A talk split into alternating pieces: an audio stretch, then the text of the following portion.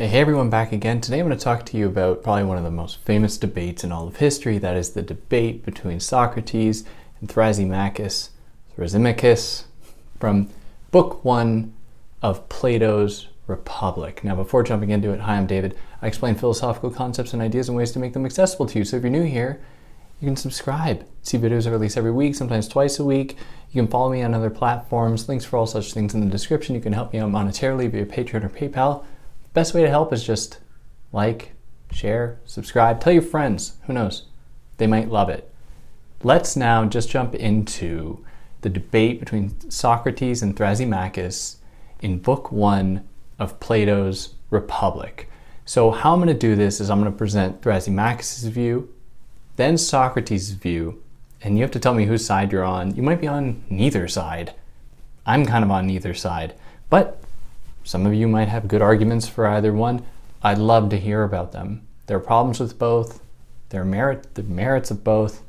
Yeah, just lay it all out in the comments. Now, Thrasymachus is a sophist, and if you know anything about the Greeks, the sophists were viewed as being these people who preferred to persuade, to convince, not with truth, not with reason, but just with persuasion and trickery.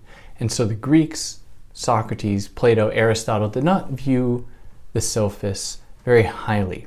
Now, whether or not this is totally relevant, I'll leave that up to you. The debate begins when Thrasymachus enters the scene and pretty much starts shouting at Socrates that Socrates is totally wrong about what he understands about justice in his life, and everything he knows is essentially wrong. And Thrasymachus says that justice is not something that is pure or good in itself. Instead, justice is simply whatever people in power, specifically political power, deem is just. And so, therefore, justice is not a good in itself. Instead, what is good in itself for Thrasymachus is power, the drive for power. Justice for Thrasymachus is just what the meek, the weak, the subjects of political power subscribe to because they're told to. They're told that to be virtuous is to follow orders, which Thrasymachus thinks is totally incorrect, and that instead people can act unjust in the eyes of power and be very happy, be very successful. They can do anything that they want really. And these are the people who then become the stronger, who then become the best.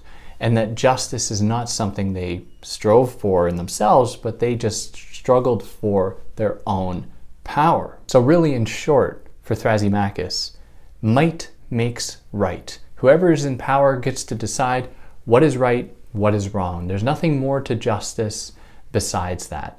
To go any further or to suggest otherwise is to submit to a certain idea of injustice that has been imposed upon people to control them, to make them happy in being obedient political subjects, not actually struggling for their own power or struggling for their own benefit.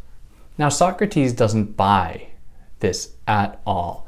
Socrates instead thinks, in short, that justice is a good in itself, and that people do not just act according to justice or for justice for something else, because justice makes us virtuous, and to be virtuous makes us happy as humans. Now, in order to make this case, Socrates goes through each of Thrasymachus' arguments one by one and really dismantles them or demonstrates the limits of them. And we, you know, come on. This whole debate was set up by Plato, or at least written, recounted by Plato. So clearly, it's going to be one sided. This is meant to make Socrates look very good. And it is totally apparent now because uh, many of Socrates' arguments aren't that strong. But in any case, they're super interesting. So Socrates begins by saying that the rulers of any society those with political power do not always act according to their best interest. Where if we accept Thrasymachus' argument that the people in power set up what is true, what is good, what is just, then it would follow that everything would align with them. Everyone would just fall in line with what they're saying. But historically, that hasn't been the case. There have been many laws, there have been many rulers who set up laws who have met great resistance from the people, where people have said no. In fact, these laws are unjust. For example, enslavement in the United States, or any example of any other or any rulers throughout history who have been put to death or challenged by their subjects. So clearly, as humans, we are not just guided by whoever's telling us what is true, what is good, what is just, in terms of whoever has power. Instead, we are guided by a drive towards what is just, to true justice, which Socrates, after having now established that people do not just follow the rules if they believe those rules unjust in their eyes, people have the ability to do things according to what they believe is right and what they believe is wrong, or to challenge those things that are wrong.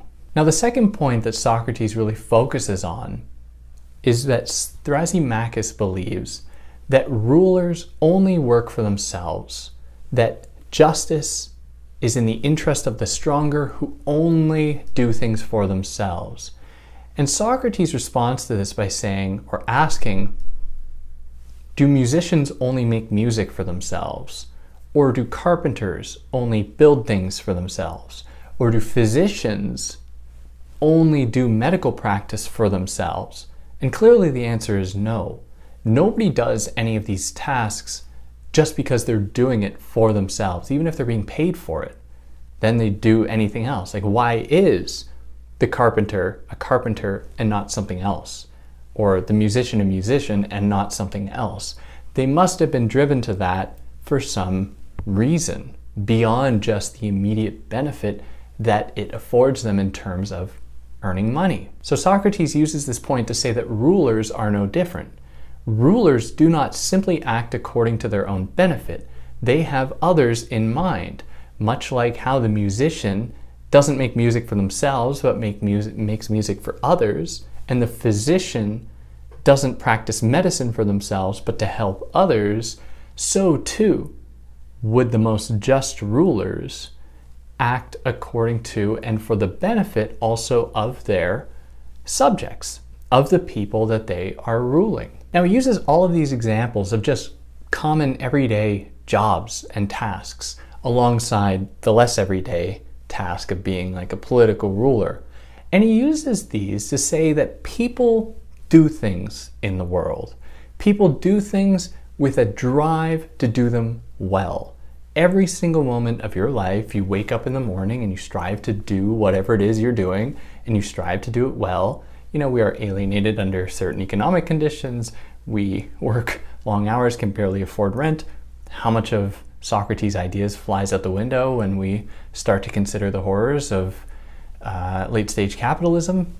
Who knows? But he believes that people get up and perform tasks to the best of their ability.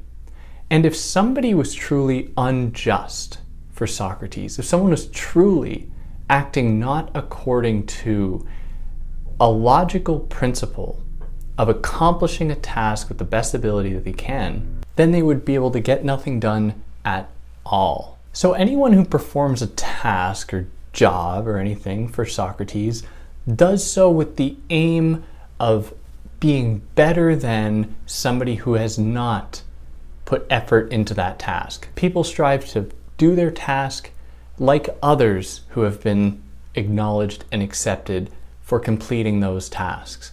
And so, therefore, people who act in accordance with their natural rhythms, with their drives, do so and become intelligent within that field more so than anyone else. Now, by contrast, Socrates makes it clear that someone who is ignorant might think that they're good at something, but actually are not. Doesn't mean that just because they've thought themselves to be good at it, it makes it any different, but they view themselves to be and they are then branded as being ignorant or seen as being ignorant or being unwise, whereas the person who performs the task well is acknowledged as being wise and intelligent. Now, in terms of the state, the best state you'd want run by the best rulers, but those rulers would view themselves as being the best because if they were in a situation where they saw themselves as being no better than anyone else, they would have no stake to actually claim that they should be in a position of power. And so the best state will organize itself in an ordered way with those who are the most proficient taking up the mantle, occupying the highest positions, occupying the most prominent decision making positions. An unjust state, by contrast, would be one where everyone thought that they were superior to everybody else. Nobody acknowledged that anyone had any specific aptitudes to best perform the tasks of that state, like people who do carpentry well, people who do music well, people who do political stuff well. And An unjust state would be total chaos where people are just throwing mud at one another in a total state of war, not able to agree upon anything, nor able to actually set up an ordered society that permits people to act according to their nature or, to introduce a new important term, according to their soul. And so, at the core of Socrates' belief is the idea that every single person has a kind of destiny according to their nature. Every single part of us is driven in a certain way, and this coheres with and it adapts to our soul and what our soul expects of us and pushes us towards. And when somebody acts according to their their soul, their nature, then they are acting justly. Similarly, the eye, or anyone's eye, is seeing well when it is seeing. It is doing its job. The soul is well when it is acting justly. And so, this is the condition for happiness for Socrates, where justice is a good in itself in that it means someone is acting according to their own nature, in line with their soul. And those people who are unjust, who are unwise, are acting against their own nature, against their own interests, in a sense, and therefore will just be in total chaos with themselves. They will harm themselves or not be able to actually act according to themselves. But none of this is truly happening in isolation for Socrates. All of the examples provided the carpenter, the musician, the physician, the ruler these are all jobs, tasks, these are all duties that imply relationships, that imply connections with others. To be the best musician means that there are listeners out there taking on that role of listeners. There are subjects that take on the role of subjects. So none of this really comes down simply to people acting according purely to their own interest. But they exist best in their soul if they are doing what they want that is best for them or their own soul, but in a setting that encourages that, in a just setting and a just society that is organized with the best people to encourage and to allow the best to do their crafts and so to maximize essentially everybody's happiness in that society. And that is the true benefit of justice and being just for Socrates and not just for the interest of the stronger. And yeah, that's essentially the debate in a nutshell. There's some other things. Like, if there's anything you think is totally important, I should have mentioned, put it in the comments and I can pin it. And then we can all see it and add to already all of your vast knowledge. But yeah, tell me whose side you on. Do you agree with either? I mean, Socrates makes a big leap. He's like the soul, you need the soul to live, you have to adhere to the soul to live happy. Like, what is the soul really? Do people just have a natural disposition to certain tasks and jobs? Really? Like, how is this just a justification for hierarchies, for inequalities in society? It might be. Is Thrasymachus actually right that there is no such thing called justice or good in itself, and that it really just comes down to whoever's in power determining what is right and what is wrong. Anyways, let me know whose side you're on. I'd love to hear it. And on that note,